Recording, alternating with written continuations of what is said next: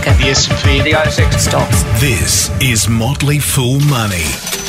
Welcome to Motley Fool Money. Yep, it's our very special Sunday mailbag edition. I'm Scott Phillips and with me, the doctor, Dr. Anirban Mahanti. How are you, buddy? I am great. How are you? Mate, well, I'm pretty good. I'm not as good this Sunday as I normally am on Sundays, mate, because unfortunately we have some news. And that news is unfortunately you are in the next week or so going to be leaving the Motley Fool to greener pastures. And we are very, very sorry to see you go, mate. I have loved working with you for the last five plus years. Uh, I've loved doing the podcast with you for the past, was it two or three years, I think? Time flies when we're having fun. But you are going to go and uh, do some different things, and I'll give you a chance to discuss or otherwise those in a minute. But, uh, mate, I wanted to say just thank you from me and from our listeners for the dedication, time, and effort you've put into this podcast. This is on top of our day jobs. Um, yours in particular, uh, I, have kind of been tasked with a bit more of this media type stuff, uh, genuine, generally speaking. But you've been managing this on top of your massive workload and your spectacular stock picking and stock track record for our members, mate. So I want to personally say thank you. Um, I want to say thank you on behalf of our members and on behalf of the Motley Fool for the immense amount of work, the insights, the thoughtfulness. Um, you have educated, amused, and enriched me and all of our members across time, from our platinum members uh, through the services you run specifically through to the listeners uh, of this podcast, some of whom are, of course, members, but some aren't. And we're doing this for free, we're doing this for love. And you've certainly brought a lot of love to this podcast, mate. So I am very, very sorry to see you go, uh, but uh, but I'm pleased, happy, uh, thankful that we've got to spend the last five years together work wise and, and, the last couple of three years on this particular podcast, mate. So thank you for everything you've done. You will be here next week. So this is not your last episode. Uh, we got a couple of episodes yet to, to go, but we did uh, advise our, our members uh, this week, just gone. So I wanted to acknowledge that on the podcast. You have a chance. I haven't had a chance in any other public forum to say thank you and, and well done. And we'll miss you. I'll miss you, but uh, but I wanted to do that and do that now. Uh, so I guess I, I don't want to put you on the spot, mate, but um, just I, I guess I'll open the floor to you and, and, and invite you to say a few words. Well, uh, first of all, I'll say that you're being uh, too generous and too kind, and uh, I've said this to um, uh, internally to uh, to um, to everyone in the Motley Fool. So, like, uh, I'll just you know, I'll say this: joining the Fool as a full-time analyst has it's been tremendously transformative for me. Not just in terms of the work I got to do, in terms of you know becoming a you know basically a professional investor, so doing that at the side, but you know it's just had a huge uh, impact on myself in terms of the people I worked with, in terms of the impact that the work can have, and the opportunities I got. So that, that has been fantastic. And the other thing I'll, I'll point out is uh, I worked in many different places and in, across different continents, and I've, I've mentioned this to uh, management. I mentioned this to other people uh, that the Motley Fool has by far been the best by a big mile. So that's, uh, that's, a, that's a testament to the, the, the quality of the organization uh, being the Motley Fool. Uh, you know, it, it, you know, it has been a, it has been a great pleasure and fantastic. And, yeah, and I'm going to be doing something else, and uh, also like, looking to recover some time back for myself. um, uh, it, has been a busy few years, uh, yeah. and busy is good, but sometimes you know you want to also try to recover some time back for yourself. Uh, but you know, I'm not like I'm not uh, I'm not going away or hiding, and uh, yeah. Uh, but but and these podcasts have been uh, excellent fun uh, to do, and I've enjoyed my time here, and especially the mailbag episode, like the one which has become a regular feature, the the the, the, surprising regular one. Um, but you know, it's, it's, it's, great fun to hear. It's more than great fun. It's very satisfying to actually hear what people, where people are going with their things, and um, how people are going, and sort of the queries that people have, which which really helps you think about, you know, how else can you have an impact, and how else can you uh, make an impact, right? Mm-hmm. And and I think the questions are a great starting point. So.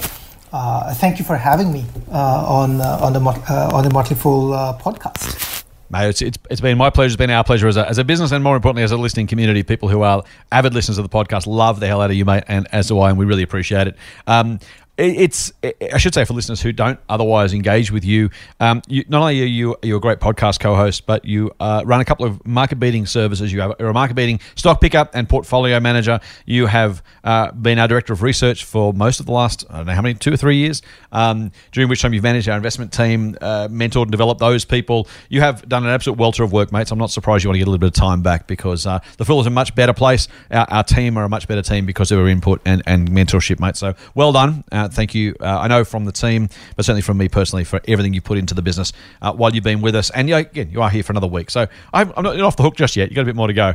Um, I, I will also say, Doc, you and I have spoken briefly, and I'm hoping that you might grace us with your presence from time to time. Uh, we might get you back from, from time to time for a chat. Uh, just to, to get a bit more of a sense of uh, of what's going on in your life, what what you're thinking about, what's going on in the market. Our members occasionally may have some questions either directly for you or maybe questions that you think you are best placed to answer. So uh, if you have the opportunity, uh, we don't know what work situations will will will, will change over time and, and what you might be doing or not doing, all that kind of stuff. So no promises, uh, fellow fools, but um, I'm desperately hoping that this won't be the last you hear. Well, couple of podcast episodes to go yet anyway, but uh, after that, uh, I'm desperately hoping this isn't the last we hear from Doc because, uh, you, mate, you, you've, you've, I said, you- you've, you've changed lives uh, literally. Uh, you've certainly improved investing. You've improved investors. You've improved our understanding of some of the most important parts of what's going on in the world today. And, and frankly, mate, uh, if no one's on this podcast banging on about Tesla, then it'll be disappointment. So at, at least, at least you got to come and do that from time to time. Fly the fly the flag. But we definitely will get you back on. All right, that's enough Th- of thank- this. thank you, Um, I thank will. you. I will have some more to say about about the, the, the podcast in the next week or so. But uh, in the meantime, we're going to enjoy the last couple of a couple of hours. We've got probably uh, yeah, we tend to do about an hour episode. So you've got three hours more of Doc before he uh, rides off into the sunset with the occasional return. So let's let's make the best of it. Let's start with a question from Dave, mate. Uh, G'day, chaps. Been loving your podcast for three years. Excellent. Oh, gee, here's the story. I started investing in September 2018, and right off the bat, I lost 20% of my savings through three painful months as the market took a turn for the worst. Luckily, I had the chance to listen to your wisdom in the context of the situation, which helped me turn this into a great lesson in holding my nerve and in investor psychology. I'm now thankfully sitting on a tidy profit. However, even with this cushion, I was still surprisingly shaken by the recent drop in growth or tech companies, which occupy a reasonable portion of my holdings. Talk about this a little bit on Friday, Doc, so it's good timing from Dave. I've always owned consumer staple companies, he says. For example, Unilever, Diageo, P&G, PepsiCo, etc. Some US stocks there. Um, Unilever, the, the household products company. Diageo, the alcohol company I used to work for, for full disclosure, and also for full disclosure, I uh, enjoy the occasional tipple of their products. P&G being Procter & Gamble, another household products company, and PepsiCo. Um, obviously Pepsi, but also a massive snack food business you may not know. So there you go. To hedge, act as a hedge, he says, against growth and tech stocks. And hopefully those being companies in need even at times of crisis. Yep, I reckon we uh, probably gave the, the grog a nudge over the last 12 months. Unfortunately, those companies have underperformed the market in recent years, which makes me wonder how I should approach the balance of my portfolio that I hope to act as a hedge against those growth companies and or to serve me well in times of crises. I know Scott has interest in both NASDAQ and Berkshire, which sounds great, and I do, for full disclosure. I'd love to ask the good doctor how he approaches this as a growth investor. Does he also invest in less growthy stocks, and if so, how much? Or does he build cash through selling to pounce on crashes in growth stocks? Or simply ride it out, assuming the total gains over long periods of time take care of themselves? Thank you both for providing rationality amongst a sea of madness. And that's from Dave. I love this question, Doc, for a million different reasons. Um, I'll start. I'll throw it to you in a minute, but I'll just reflect very quickly. I love the fact that Dave was able to stick it out in 2018. I'm glad we were there for you, Dave. So thank you, mate, and, and well done for doing that. I also want to mention uh, or highlight Dave's second point, mate, which was even even despite that, he still got kind of freaked out during the last 12 months, and I don't blame him at all. Right? Even you and I have been doing this for way too many years between us, and I got to say, you know, that was still a, that was still a scare. I knew what I should do, and I did what I what I should have done during that. But what didn't feel good, it, still felt really bad, right? Even though you know, I was probably down 40% at some point. We mentioned corporate travel in the last program. It was my largest stock before we went into this thing, and it lost, well, from its highs, 75% of its value, give or take, maybe more than actually 80% of its value. Now back again, of course, but it felt really, really crappy. And yes, I knew what I should do, and yes, I did the right thing. Doesn't make it feel any better. And so I'm not surprised that, uh, that Dave struggled uh, after only three years of investing during the last last couple of years. Dave, you, you've certainly you've certainly earned your stripes, mate. You've uh, you, you, you're officially an investing veteran now after the last three years.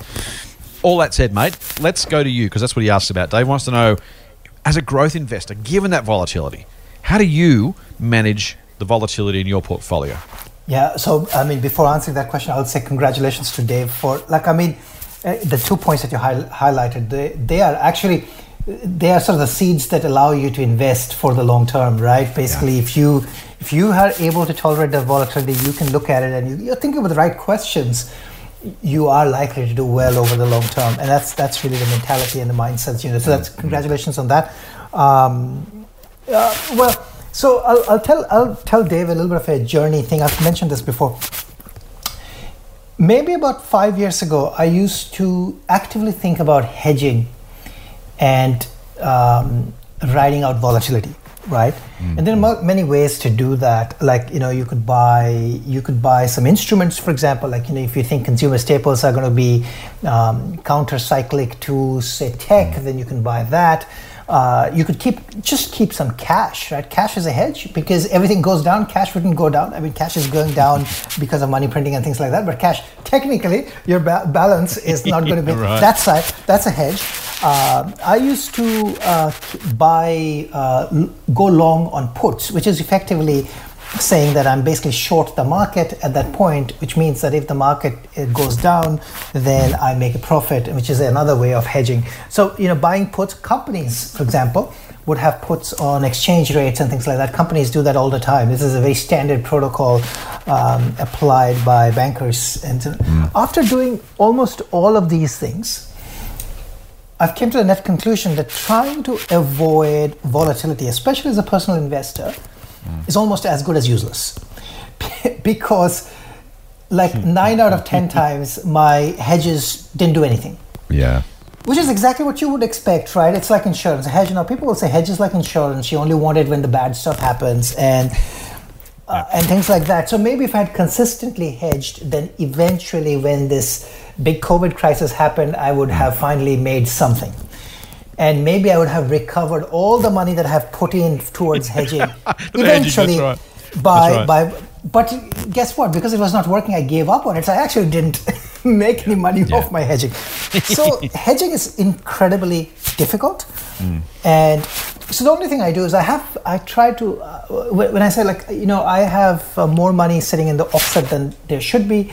Um, and uh, you know we're blessed to have some cash flow that can allow us you know because we have two, two income family we can afford to sort of put uh, more money into the market if there is a mm-hmm. crash those are the things that we do so i would i would pull money that i have that i would normally not invest yeah. Uh, and I know theoretically that if I invest the money that's sitting in the offset, then I'll do better. But that's another, that's a whole different debate because that's, you know, how do you want to manage your debt is a completely different debate. Not going to go there. I can pull money. So that's what I do. I pull money when I think the market is having a tantrum. and that almost always works well because a well it works well in the point of view that it gives mm. you the sense of control. I like having a sense of control is is a big deal in my mind because that sense of control really allows you to make good decisions versus being feeling helpless. So like you know mm. that's the my way of taking control um, of um, of it of a downturn. Um, other than that, I just the other thing I do and I, uh, is I'll give an example. So, for example, I maybe bought Mastercard shares ten years ago, or seven, eight, eight years ago, or some number of years ago, right? Mm-hmm. Now, Mastercard is technically not tech; it's exposed to all sorts of things, right? And what I do is I would let some of these companies just become bigger and bigger and bigger if they're doing well, and eventually they sort of their shape changes, right? They're no longer that. they're no longer that you know yeah. that small agile thing that's you know moving up and down a lot to become less agile but there's a lot of stability to that like you know so so if you so the procter gamble might be a good example right? If you bought procter gamble 20 years ago you're probably sitting on heaps of gains.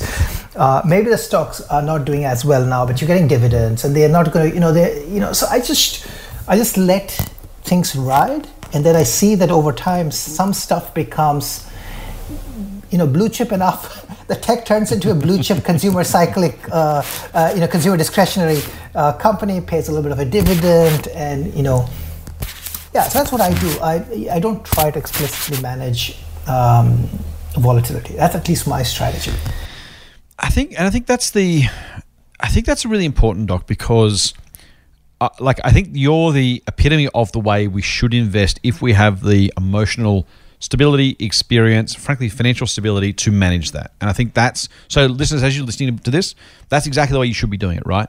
Um, the problem with volatility protection and or hedging is it's designed to smooth out your returns, but almost invariably by reducing your total returns in the process. It's kind of how it works, right? Think about a balanced superannuation fund. The idea is it's not supposed to scare the horses. So when shares are up, your super goes up, but not quite as much because you've got cash. When shares are down, your super goes down a bit, but not quite as much because you've got cash. And that's what, that's what it's supposed to do. The problem is if you do it over long lengths of time, you say over 25 years, what's the return of cash going to be? Uh, about 1% per annum. and so for all that volatility protection you've got, you've paid whatever the difference between cash and the share result, which might be, say, 10% a year. Let's just pick a number. You, you've effectively paid a 9% cost to be in cash.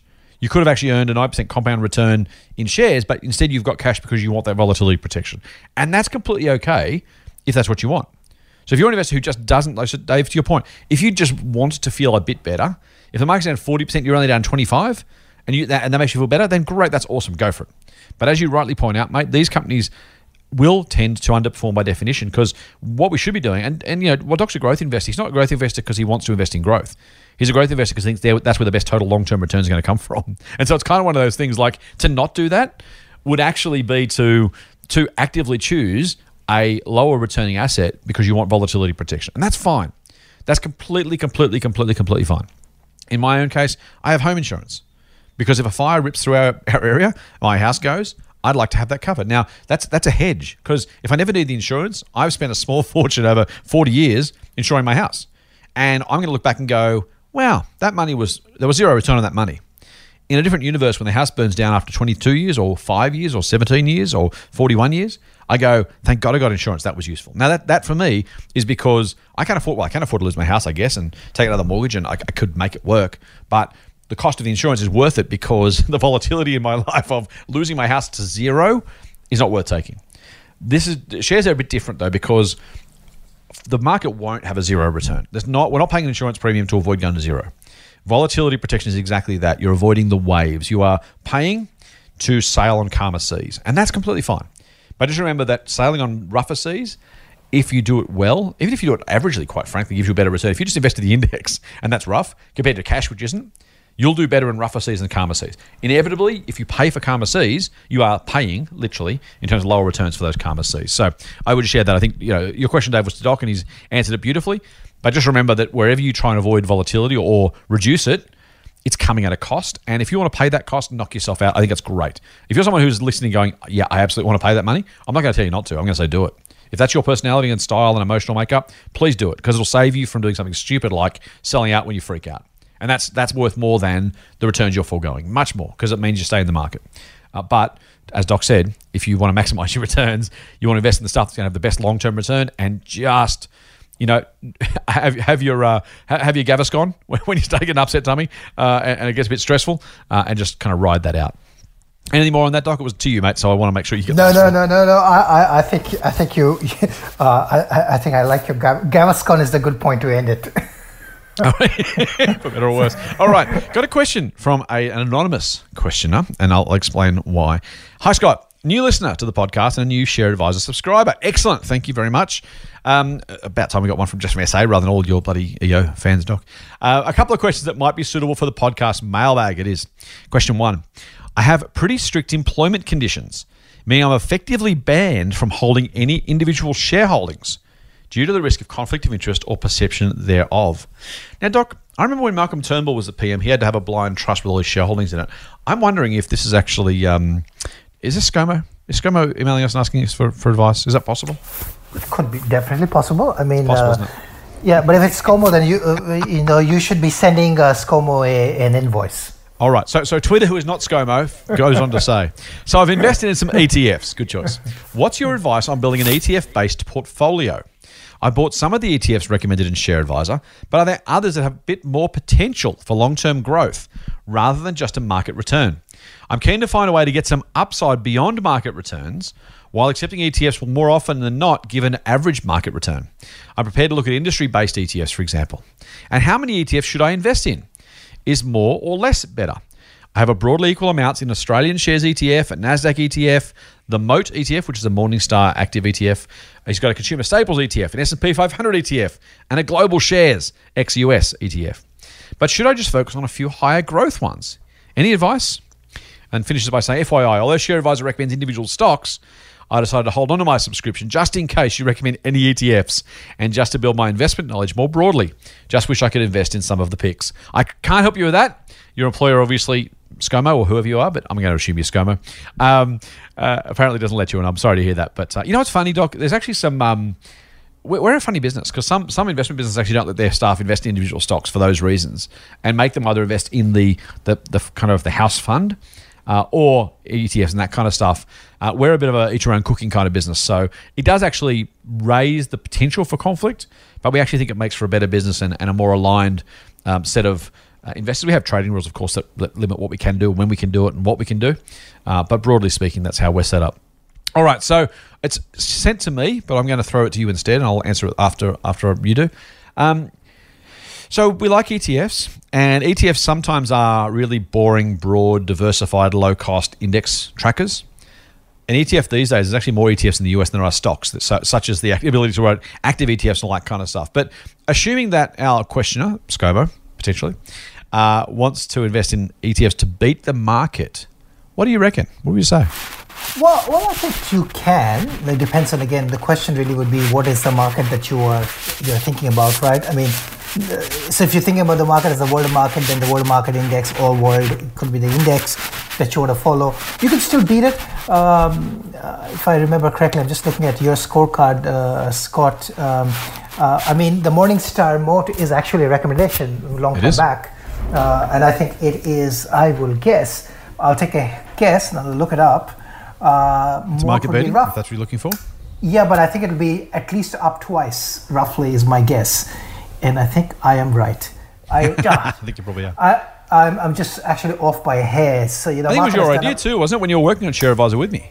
It, yeah, it was actually well. well you approved it. so, easy, mate. When, when you get a good idea, you're stupid not to approve it. That's that's the easy bit. You come up with the, you do the hard work. So so, so yeah. The, I mean, the market has done 46. The uh, ASX All Ordinaries, uh, the Morningstar's Moat has done 92, uh, 91.6. Bang on so, a double. Look at that. Almost a double, just under. So I mean, you nice. can right. Close enough. We'll call it a double. So you can. It's it's never going to be as good, I think, mm. as mm. taking individual shares, but mm. you can by being selective. Uh, the one caution I would add is it looks like if you have multiple, multiple different ETFs, then you have to sort of think about what your ETF strategy is. Yeah. Uh, so the, the moat one is one strategy.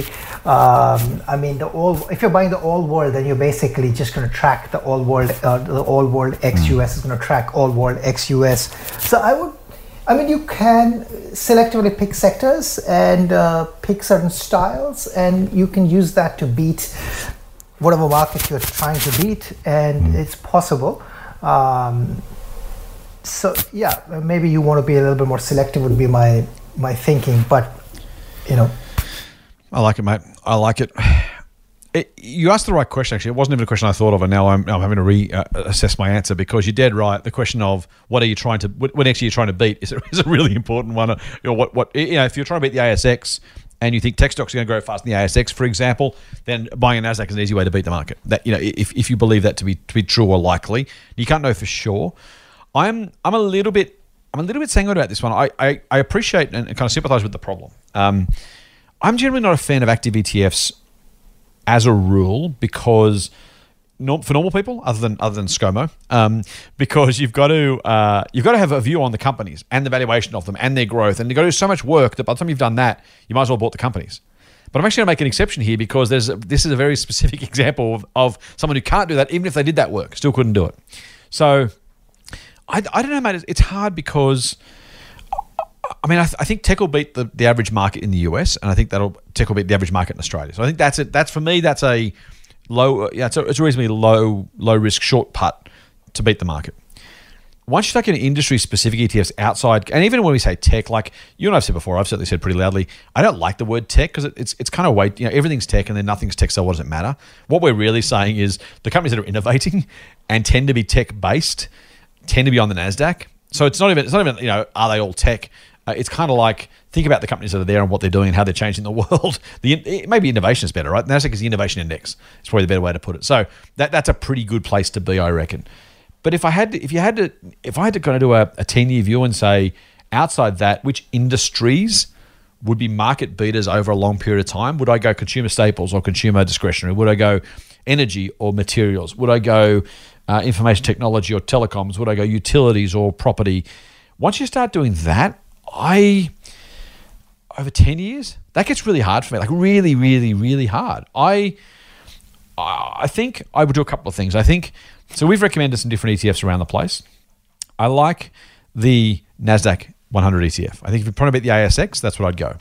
I like the Asian Tigers ETF, which is a recommendation you've talked about before, Doc, which is Asia is the code. I own some of that. I own both, actually, for the record. Um, I would go those. I think that gives you outside Australia exposure to areas that I think, by virtue of the way they're made up and where they are and what they're doing, are likely to be market beaters. So that's that's a pretty good, and they're kind of all. I, I, again, I feel kind of almost guilty using just tech and then picking two tech indices and saying that's all you do. But I think though I, I feel pretty good about those two beating the market over the long term. Other than that, I I'm going to start to struggle, mate. I'm really going to start to struggle because I don't know that I'd pick industry ETFs or country even ETFs. Um, and, and, hope they're going to beat beat whatever market, as you say, that we're going for. Because not only do you have to get the, the, the, kind of industry dynamics right, you also have to know and understand the price you're paying for that dynamic and whether it's a good or a bad price. So let's assume consumer discretionary stocks will grow faster, will grow their profits faster than the market. That's one thing to know. You then got to work out, well, hang on, how are they priced versus the market? And if they're priced higher than the market, is that growth enough to beat the market once you factor in the higher growth and the higher price? And so it gets really, really hard. And again, you've got to analyze almost all the components, or at least the vast bulk, the 80 20 rule components, to have a sense of how is it valued? What growth potential is there? How much is left? Um, and how much am I paying for it? So if I was going to do it, I think I can't give advice to ScoMo, uh, but uh, but I think I'd probably go because I have to do an ETF. I think I'd probably go an Australian ASX ETF. I think I'd go a Nasdaq ETF. I think I'd go an Asia ETF, and I think I'd go a broad US market ETF just because it gives you diversification, currency, and industry and geography wise. So maybe like an S and P 500 ETF that we've just recommended at Share Advisor. Um, IVV is the code. I think that's how I'd probably net it out um, without having the ability to go through and pick individual stocks in individual industries. How, how does that how does that strike you? Yeah, I think that might that that could work. Yeah, I mean um, that's a little bit more. Um, I think I think it's you are not you're being sector or subsector neutral in that sense, and almost like kind of I, I feel like it's. I, I, I, would would you would you be comfortable buying a sector ETF? It, it, again, I think the price pro- and volatility and uncertainty of business growth. Like I, I just I find that really hard. Like the amount of work I have to feel like I'd have to do to know it was likely to be a market beater. I feel yeah. like that's a high bar to clear. Yeah, I think so. Like I mean, in this particular case, that might make sense, right? I mean, in this particular yeah, case, the it's the person is is restricted from buying individual shares, but could get exposure to their shares via specific ETFs, and therefore can do that work. But if somebody didn't want to do the work, then I think it's a different question altogether. Because yeah, then, okay. I mean, if you didn't want to do the work, then do you want to buy, I don't know, like a robotics ETF? Well, probably not, because you know you don't mm. want to do the work to figure out what is being held. That's yeah, the only thing yeah. uh, I'll say. And uh, yeah, otherwise, I mean, what you're suggesting is, you know, here's the thing, right? You could buy a robotics ETF, and you could buy an Asian Tigers ETF, and you can buy something else, and you can mix them together, and you mm-hmm. might land up getting the same type of returns as you can by having a simpler strategy. That's kind of my thought, right? Exactly. Yeah. If you don't if you don't know and they're going to they're going to kind of average out, or at least the uncertainty means that you're not so sure. Yeah, it's probably an easy way to make make money, right? Yeah. Yeah, so I mean, in that sense, you know, if you just buy a little bit of Nasdaq and buy a little bit of like Asia and um, you know, and uh, S and P 500, you mix it all together. I mean, probably up doing fine. Yeah. Yeah. Now, I think we've answered ScoMo's second question. Anyway, I, I say ScoMo, and I'm, I'm, kidding for the record. Don't don't at me, ScoMo. I'm sorry. Um, ScoMo says, is investing in ETFs based on the US markets giving me the same exposure as directly investing in the US markets? Again, effectively, I'm limited to ETFs, but should I be looking at US ETFs instead of Australian ETFs based on US stocks? Again, would love to invest in US stocks, but that won't be possible due to my job. It seems like I think the question here, Doc, is if I'm buying a, a US based ETF on the ASX, is that the same as if I bought it directly in the US? And the answer here is a very clear yes. Um, as long as the market maker's doing their job. If I mean it's in Australian dollars, but if you had to convert the US dollars back later anyway, you get the same return. The, the conversion is being done for you on a daily basis. So if you buy an S&P 500 ETF on the ASX, over time, you get the same as if you tr- sent money to the US, bought the US version, and then bought the money back at the same time. You get effectively exactly the same return, right? Yeah, that is correct. Yeah, I, I think That's- what I think he's, is implying though that the, the the number of ETFs available in the U.S. market might be larger. Oh, okay, okay, okay. Yeah, if that's the case, then that's different. But I think That you have true, already. actually. That's a good point. Yeah, but you have already nullified that by saying, well, you probably don't want to do that in the first place. So. But if you are going to, that's a good that's a good place to do it. It- it- yeah, if, if you want to do it and you want this, you know, you want mm-hmm. specialist, you know, genetic editing ETF, you're not going to find that here. Uh, then, then you'll have to go find that ETF somewhere else. I mean, yeah. Exactly. Get more Motley Fool money advice at fool.com.au forward slash triple M. Mate, let's get a question from Sam. And I don't know this company at all, but I'm gonna I want to talk about it anyway because it's an interesting kind of question or topic to talk about. You may know it. Sam says, I love the podcast, guys, and I subscribe to your services. Thank you, mate. I've got a question for MGC Pharmaceutical. I hold the stock and have enjoyed a great run since the company locked in orders with a Swiss pharma deal. It's early days with brain cancer treatment study, but I can't see this sector reducing. I'd love to hear your opinion on this medtech company. Do you know MGC Pharmaceutical, Doc? I have no idea about uh, MGC pharmaceutical at all. so I'm going to take a pass on it. Um, yeah. Uh, only thing I'll say is, is if, if it's a company that's developing, a, it has a drug pipeline a- and has signed a deal with another company, that, that's usually a good sign. But you know, you want to, one has to remember that big pharma signs deals with little pharma, many deals. they go, they basically farm. It's like farming out research. They farm out their research to a bunch of other people, and you know, they're making just basically small bets. And it doesn't matter to them whether you know. Well, they would like all of them to be successful, but they know that they're not going to be successful, and they're just hedging bets. Um, so it's slightly different for them versus um, versus the investor investing in a pipeline. A pipeline is still a pipeline; it's not a product. But I don't know anything about this particular company, so maybe it has a product, and then that's all fine. Yeah, that's why I wanted to. I, you've answered it beautifully, Doc. Because that's why I wanted to raise this one. I don't know anything about it either, and, and I, we haven't from time to time gone back to some. We we answer ninety nine percent of questions we get asked. Sometimes we go look, we just don't know it, and we're not going to be able to give an a original view on it because we'd rather say we don't know than actually just make something up because we're asked a question. So we've actually we've a very very few questions we've chosen not to answer. This one I don't know anything about MGC Pharmaceutical either, Doc, but I knew you'd give us a great answer. This is this is you know effectively buying shares in MGC Pharmaceutical is is taking a very, very, very leveraged bet in a way that almost nobody else does. If you're a venture capital firm invested in medtech, you've got a dozen or 20 or 25 in your portfolio.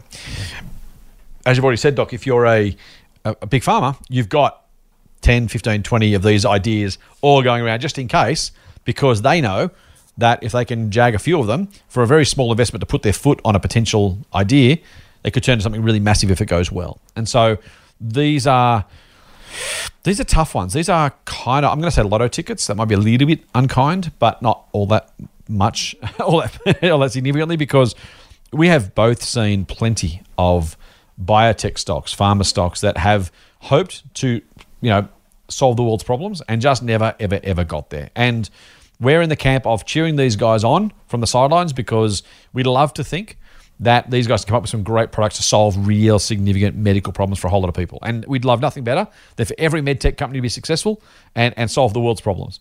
The problem, of course, is that it's not all that frequent, and and unfortunately, if you're investing in them, uh, the chance of you actually making a quid out of it is is it's a pretty long shot, Doc. I mean, it, it's kind of this. These are about as short of buying a, a little, you know, a small mine or exploration company.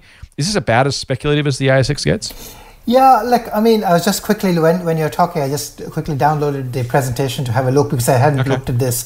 There we go. Um, so it looks like they have some.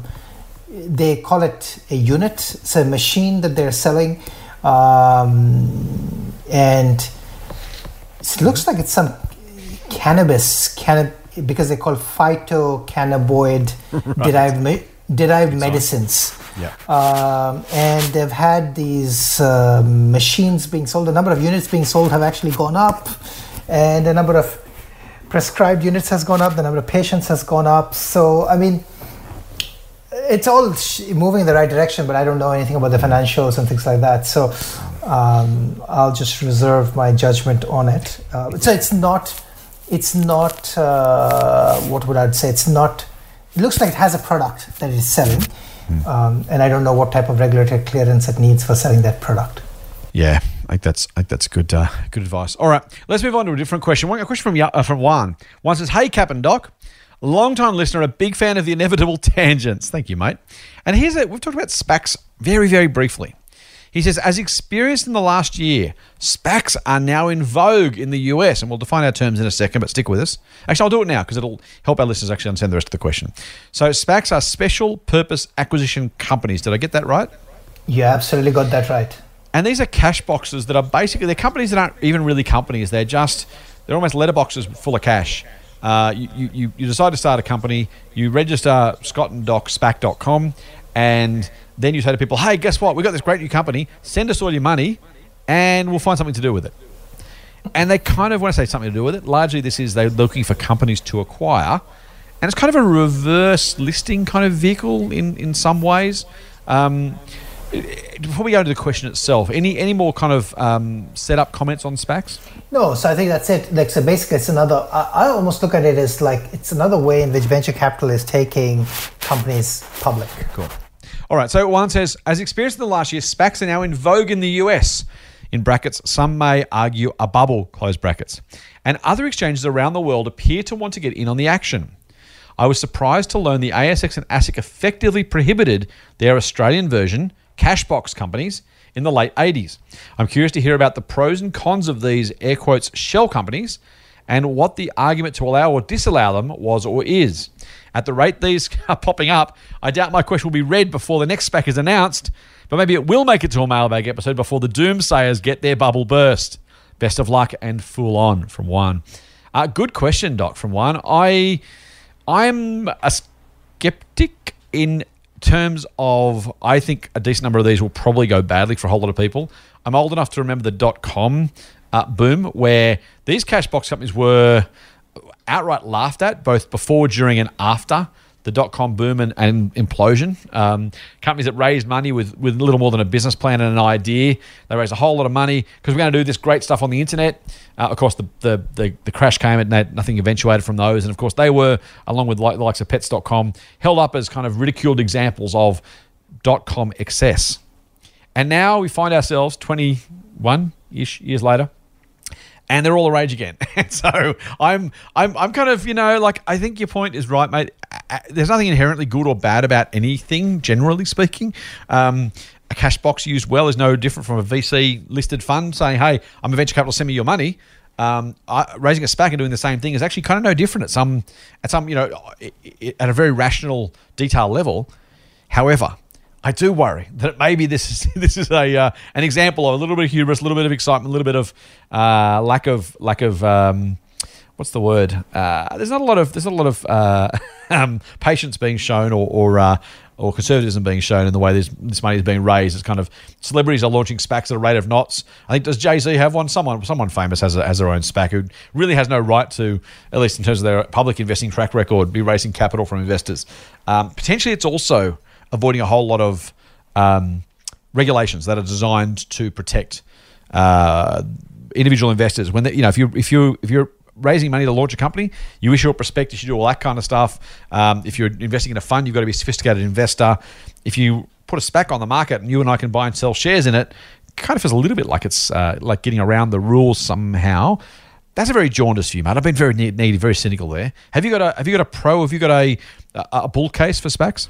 Uh, look, I don't disagree with you. Like, I mean, to me, a SPAC is like basically a mining explorer, right?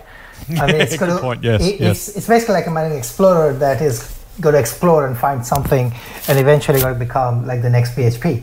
Um, so, the I think with SPACs, the only thing I can say is I mean, you basically have to realize that you're making a bet on a team, right? Yeah. And you're making the bet that the the the key investors are going to find the right thing. So that's mm-hmm. and and and that they're going to find the right thing, buy it at the right price, merge it at the right price, and, and then that the effective they're there for the effective ride. To and if that's the case, then the SPAC is interesting. Otherwise, the SPAC is not. I mean, I would also look at them very skeptically. I actually do not own any SPACs in my portfolio, um, largely because, again, it's just sometimes very hard to make a case. Like mm. sometimes people are buying because they think that this SPAC is going to actually acquire that private company and therefore the value is up. But that's speculation because you really don't know whether it's going to acquire that company or exactly. not, right? And and then eventually, and then of course, there's the other thing is uh, you have significantly less disclosure from a SPAC you don't have that prospectus. And you know, even if you don't expect to be an IPO investor, which most retail people won't because you won't get shares in the IPO, mm. um, even post IPO, right? How do you invest? You need to, you need, you know, you're basically basically investing based on the presentation, with yeah. significantly less disclosure. So you really have, you're really betting on the team, and and and that's the bet. Like I mean, you know, it's yeah. It's funny too, mate. You know, like I think that's I think that I think you've highlighted really nicely both the pro and the con, right? Because what worries me, as always, with this sort of stuff is a bit like the, the Wall Street bet stuff and all this sort of thing. Is like I'm we're, we're massive fans of democratizing investing, right? We want everyone who wants to invest to be able to, but it's also important that there's the appropriate guide guardrails around to avoid new investors in particular being taken for suckers by people who are there to basically screw with them because they can. And I'm not saying SPACs are necessarily that, but I think to your exact point, if you could find a way to invest with some of the greatest investors using a SPAC, trusting in their investing, and going, you know what, this is awesome. You know, you're a massive David Gardner fan, as am I. If we, if David Gardner launched a SPAC, we'd happily throw some money at him, right? Um, and say, great, great, you launched a SPAC, awesome, David. Here's some money, go and make me a fortune. And and that's that's awesome, right? And and that makes a whole lot of sense. And no, it doesn't mean he's necessarily going to be right, but but good chance he'll do really well. Others where you know if it's a I don't know I don't want to keep saying Jay Z because it's probably not Jay Z it's probably somebody else but my my knowledge made of, of uh, pop culture is not as good as it used to be put it that way. Um, when it's kind of like, hey guys, I'm really cool. I'm launching this thing. Throw me your money. I'm going to be great. And people go, oh cool, I like that guy. I'm going to throw him some money. It's kind of a bit Wall Street bets ish, right? It's kind of a bit GameStop. It's kind of a bit, ah, uh, you know, there's not there's not, there's not a lot of sober investing process going into that, and that's what that's what worries me a little bit about SPACs is. Um, a good idea or a, a you know it, it, if you're going to try and take advantage of people SPACs is how you do it. If you if you were nefariously minded and you had the ability to raise that much capital, I think you'd use a SPAC, wouldn't you? You'd have to do a prospectus. You get it in the market. You get a whole lot of people throw money at you. Um, you can't take that money necessarily, although there's probably some, you know, you probably get paid, you know, for $15 million a year to run your SPAC. So you get that. And then you probably got a management agreement that says you get 15% of any upside. And so you kind of go, hang on, well, if I get people to throw me some money, I get a massive salary, I get a share of the upside. If it goes badly, I've still got all that money and I didn't put anything at risk to make it work. And so at some point, I just, I just, I, I worry a little bit that investors are going to get caught up. And now there is democratization happening. It's going to happen anyway. To some degree, I am, I am, you know, shouting at the tide. I'm trying to hold the tide back, and that's not usually a really smart thing to try and do because it's going to happen. But I don't know. I just it, it, it worries me that you know this is being used. And let's be honest, SPACs exist because people are trying to exploit a loophole to do it in a way that advantages them. No one's launching a SPAC for me, for my benefit, right? They're doing it for their own benefit. Otherwise, they'd launch a VC fund or a private equity fund, or they'd, they'd buy, they'd, they'd run a normal company. Um, they're doing a SPAC because it works for them. The people who are behind the SPAC want it to be a SPAC because it, it's, it's a better structure for them. And again, a bit like we talked about Kerry Packer on Friday. you know, buying from Kerry Packer not a great idea. If someone's launching a SPAC, just be just make sure that it's genuinely in your interest to invest in it rather than buying into the hype, buying into their cool ideas, and maybe just maybe getting taken for a ride of the result. Is that fair? Yeah, I, I, th- I think so. Like, I mean, for just most people, yeah, I think for most people, you really need to know taking on r- riskier bets doesn't necessarily result in you know higher returns, right? So. Yeah, exactly. Yes, um, exactly. That's that's that's a really important point. That, that, that's that's really the thing, right? I mean, yeah. you you know that one explorer is that's going to become the BHP. The question is, can you find it? correct, correct. Right. So if you can't find it, and you have to touch so many other explorers that are not going to be BHP, well, you've got a problem then. Yeah, I like that. It's also worth mentioning, I think, um, Marc Andreessen behind the venture capitalist Andreessen Horowitz, when he talked about the, the dot com time, uh, basically said none of those ideas were wrong. They were just early. Every he said, I think he says every one of them. I, I, don't want to misquote him, but pretty sure he says every one, or maybe the vast bulk, or almost every one. Whatever he, his phrase was, almost every one of those ideas came to be something. Pets.com, which was the absolute, as I said, poster child for ridicule during the dot com era. Guess what? Amazon now owns pets.com as a domain, and the pet care online industry is phenomenally huge. I order dog food every couple of months from Pet Circle here in Australia. It, it was a great idea. It was just too early. And yes, being early is, is, is as bad as being wrong. And so I guess I wanted to put both those points side by side to say, just be careful with those SPACs, because even if the idea is right, if you don't really understand the likelihood of that idea coming, coming to fruition, just be careful, because buying pets.com in 1999, even if you held it right through, you still lost money. You know, you didn't make as much money um, because the right time to buy at the right price was later, not then. So just don't don't get too caught up in the in the hype. My question from Josh. He says, firstly, as a subscriber to Share Advisor, Extreme Opportunities, Dividend Investor, Hidden Gems, and Everlasting Income, geez, thanks, Josh. I'd like to extend my thanks and commend you fellas on the job you do. Thanks, mate. The varied investing styles of each of you, as well as those of your colleagues, has had a significant effect on developing my own and has greatly aided, aided me in building a share portfolio of significant value. Thank you, mate. While I don't always agree with each of your perspectives, he says, in brackets, nor do the two of you, that's fair, they're always well thought out and reasoned. Well, docs are anyway. And this kind of responsible, civilized discourse is so very rare in the world these days. Thanks, mate. Anyway, he says, to my question, the JobKeeper program was undoubtedly a lifeline for the economy, imperfect though it was. Now that we're somewhat towards the end of the pandemic, and with reporting season coming to a close recently, it's become apparent that many companies who received JobKeeper posted large profits, in direct contrast to the forecast losses they claimed in order to be eligible for the payments in the first place. What are your thoughts on the growing calls for these payments to be repaid? I thought it raised some interesting points around corporate community responsibility and ethics. So now we're answering investment questions, Doc. This one's a, a kind of ethical slash policy question. Full on, Josh, Josh, thank you very much for the kind words, mate. Very, very, very, very kind of you. Uh, we do our best, um, and you know, all we can do is our best and hope that it makes sense and hope that it helps people. And if it has helped you, mate, then we're, we're super stoked. So thank you. What do you reckon, Doc? What's what's the what's the ethical and moral quandary, and how do we solve it around JobKeep? Oh, jeez, um, I, I, I don't want to solve ethical. So, like, I have a I have an objective view on it. I'll not call it an ethics view. Here's the thing, right?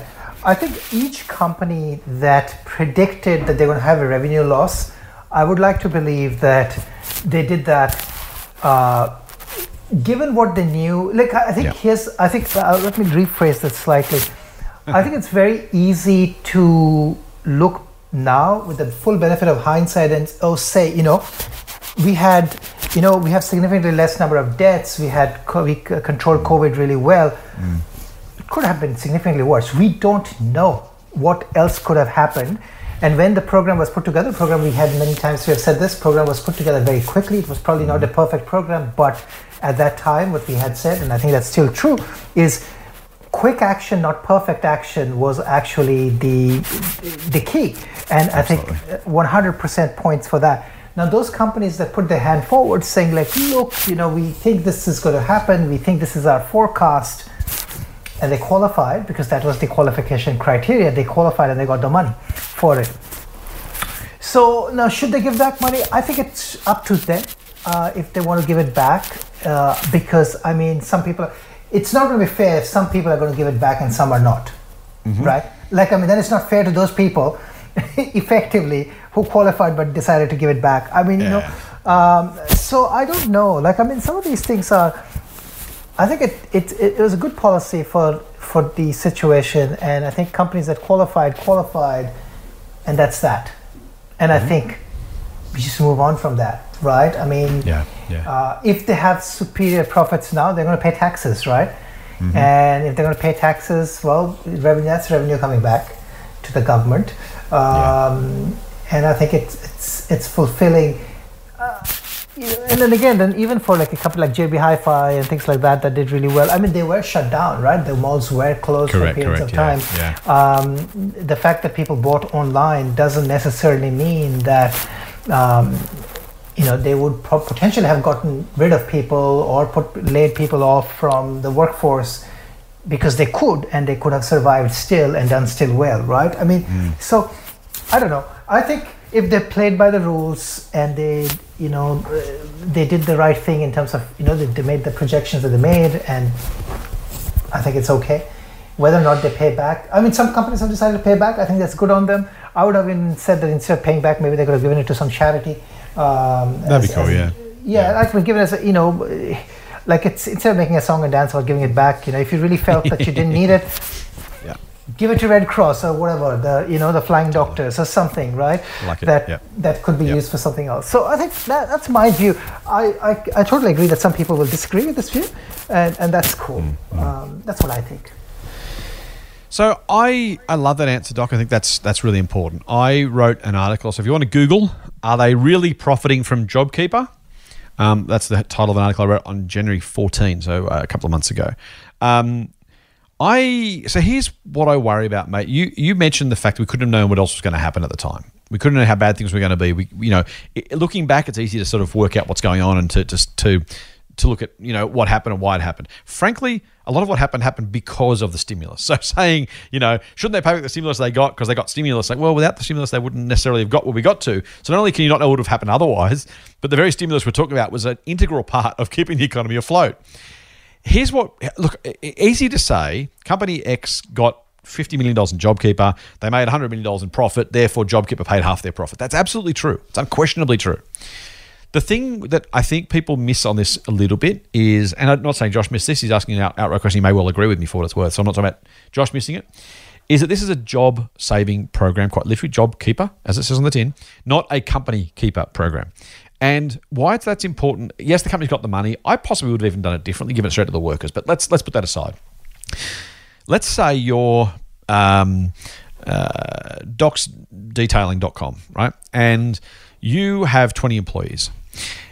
If you're offered JobKeeper because you think the detailing industry is going to go into decline for six months, and you go, well, you know what, I don't want to lay these people off. If I, if I sack them, I, I can't keep them on at full pay without taking the money because I think the business is going to go to, to rubbish. But I can afford to pay them. If I take the money from the government, it'll keep them in work. So that's good for them personally. It means they can pay their mortgage, they can keep shopping at Woolies and you know Big W and and keep their family fed, and they'll still be here in six months' time when the economy picks up, so I can get back to business and things will go back to normal. And so they don't lose a job, I don't lose employees, we don't lose the ability to start up again because I have to rehire people who haven't done the job before. So this is this is good for a whole lot of reasons to keep people employed and the economy ticking over. That was the whole idea. Now let's say Docs detailing. That's the expectation, right? Because everyone expect like the, the stock market fell forty percent. It didn't fall forty percent because people thought the economy was going to go well, right? Like if you think companies themselves made bad forecasts, the, the, the stock market got this horribly, horribly wrong. It fell forty percent and then has gained almost all of it back. Um, in in almost well less than twelve months now. It'll be twelve months in about five days time. Um, it'll be three days by the time you listen to this. Uh, you know that, that that everyone expected it to be terrible, and so Docs Detailing took the money rightly, kept the people working rightly, excuse me, and then turns out the detailing business was great, and there was tough three months in March and early April, but then it got back to back to normal. By June, it was great. And in fact, it was so good, and people had so much money because they weren't traveling. Everyone got their cards detailed. So, uh, in fact, Doc actually made more money than he expected. Let's play this out now. Next time it happened, if Doc has to pay the money back now, you could argue that he should, and maybe he should. Let's play this forward next time there's a, a, a pandemic or some big recession and JobKeeper is unveiled the second time. Doc says, "So hang on, if I take the money, I might have to pay it back. If I lay off the staff, I don't have to pay the money back. I know exactly what my bills are going to be, so I'm going to lay these people off, and I'll, I'll get them back later because I don't want to have to be faced with a situation where maybe I've got to pay the money back if I earn X dollars. And it doesn't have to be great amounts of profit, right? Just some profit. Even even some businesses that were profitable. People saying, well, you got JobKeeper and you're profitable. Some were profitable specifically because there was JobKeeper. So what worries me about this whole thing is, and the opposition are running really hard on it. And I've, I'm, I, mate, I, as you know, Doc, I take the long handle of both parties equally. Um, uh, I think the opposition are doing a terrible job here because, yes, some guys got money. Yes, in hindsight, they, they didn't need it. But next time around, don't we want the stimulus to work just as effectively as it did last time? Do we really want 5, 10, 15, 20% of the companies to say, no, no, no, I won't take JobKeeper, but I'll lay people off because I don't want the grief? What if JB Hi-Fi had said, I'm not taking the money. I'll just lay off half my staff and I'll try and get it back later if things go well. What happens? Well, there is no recovery because those people are out of work. And so the recovery takes six months longer. The economy goes even worse. Unemployment's even higher. It takes us, you know, 24 months to get back to normal rather than 12 months. And that was because we wanted to save $50 million giving JobKeeper to JB Hi-Fi. And I just think it's one of those things where you've talked about, Doc, you talk about global maxima and local maxima, right? And I'm not, I won't even pretend to know the theory behind that stuff. But even, even my small layman's brain gets the idea that, yes, we could have made sure JB Hi-Fi didn't get more money than they should have, but at what cost?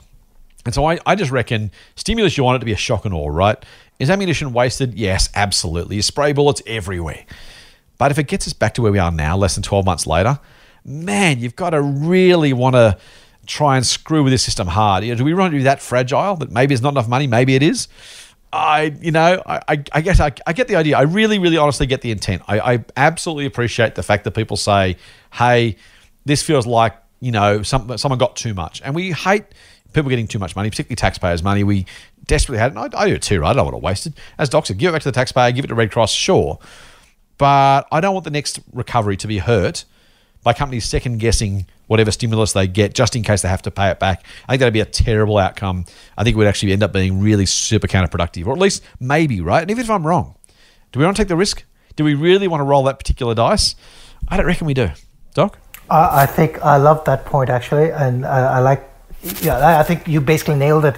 I think the psychological impact for future would be detrimental to anything of that form. I think that's you're dead on right about this. Like, I mean, yeah, I don't like the money being wasted, but I think that is that is spot on. That you know, you don't want people to be second guessing this, and it, we should just forget about it. It's just. Yep. And, and we have a good recovery because this happened and maybe and maybe people have excess money maybe people who worked at JB Hi-Fi got extra yep. money good for them well they're yep. spending that money great. Uh, and I and they're going to spend it, right? Unemployment's yeah. going to be lower because they're spending it. Economic yeah. is going to be higher because they're spending it. Um, yeah. Fewer yeah. people out of work. Like it, it just it just it's, makes. It's, yeah, and and I think we can argue that some people didn't get it and things like that. It's not fair, but you know, in many, the overall, I mean, you want to be mostly fair, fair, right? I mean, if you try to be like 100% fair, you're not never going to get there because it's just very difficult.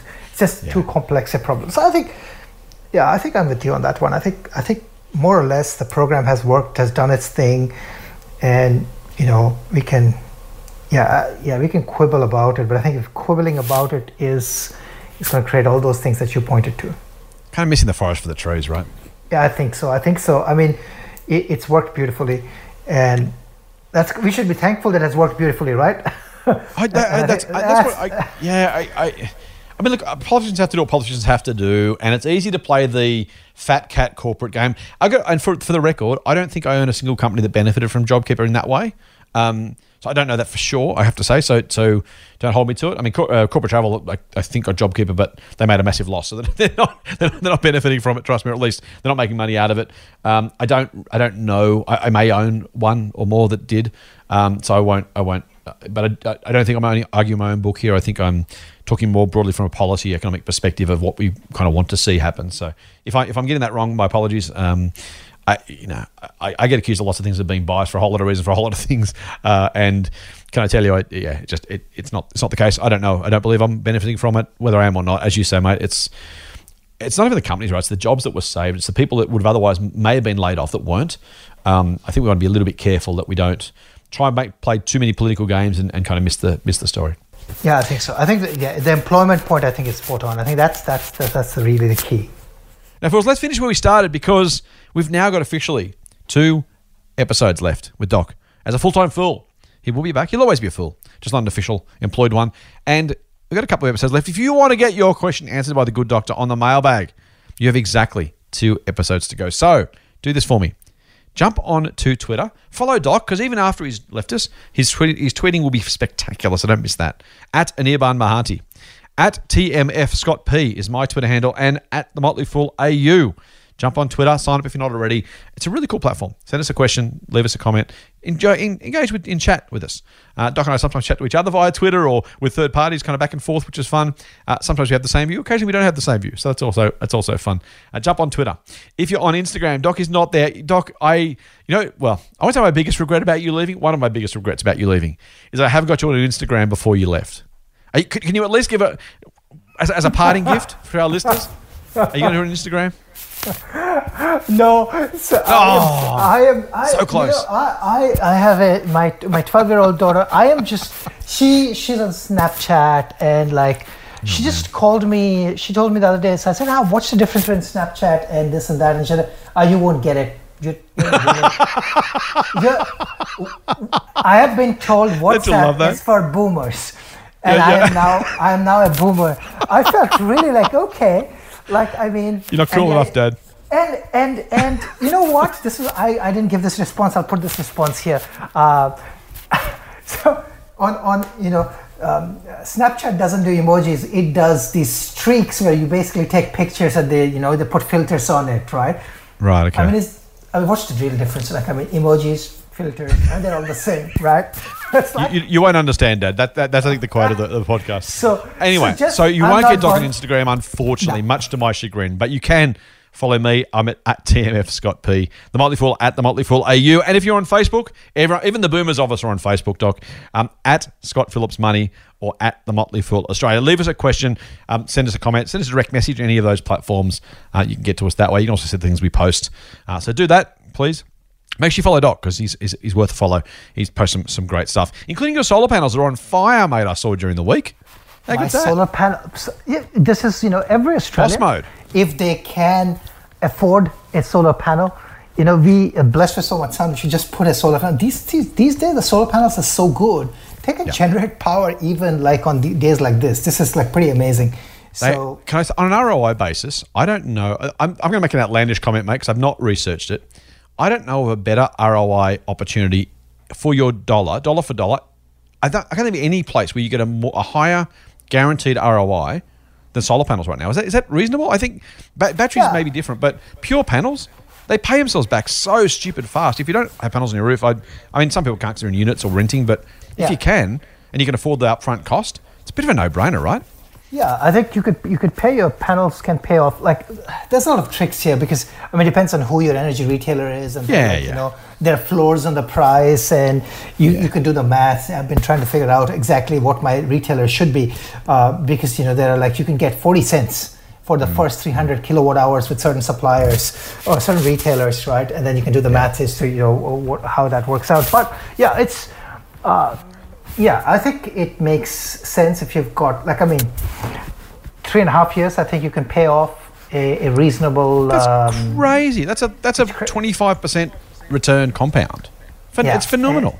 It's phenomenal, and then after that, it's it's basically free. And yeah, yeah, that's you- right. It's even better than that. Exactly. it- it's it's free and you're basically getting paid uh, you know you're not paying an energy bill effectively um, and you can actually get a check back from your retailer for Mm-hmm. the energy that you feed in so yeah like i mean Crazy. and it's just a good thing to do i think it's a it's a if you can afford it i think it's a it's a really nice cool thing to leverage the the sun uh, free resource in that sense Hi, good for the environment. Good for your back pocket. I, I like. Not everyone can afford the upfront cost of panels. I get it.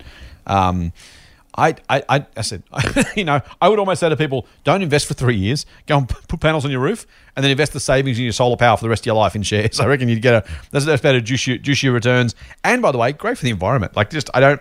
I, I, if there's a downside, mate, I don't know what it is. It, it's just spectacular. Uh, and, and there are some actually I've seen that there are some now uh, good in you know you can get some really good installment plans as well. Like it's almost like buy now pay later. so uh, not Can't be quite bad. that, not quite that category, but you can like it, it, it can still be worth it if you even if you want to pay it in like you know in installments. So yeah. That was an enormous tangent, but that's the sort of good stuff you're going to get if you follow Doc on Twitter at Anirban Mahanti.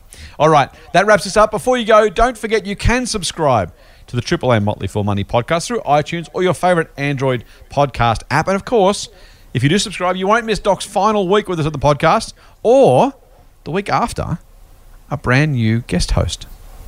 Let's leave that hanging for a minute. And if you like what we're doing, please give us a five. Give Doc a farewell gift of a five star rating on iTunes. Let's push the podcast to the top of the charts as a thank you to Doc for all the hard work and effort, energy he's put into the podcast over the past few years. And of course, please do tell your friends. We're sure they could use a little foolish straight talk too. You can get a dose of foolishness straight to your inbox by going to fool.com.au forward slash Triple M. Triple M. You will get some marketing from us on that as well. So, fair warning, fair disclosure.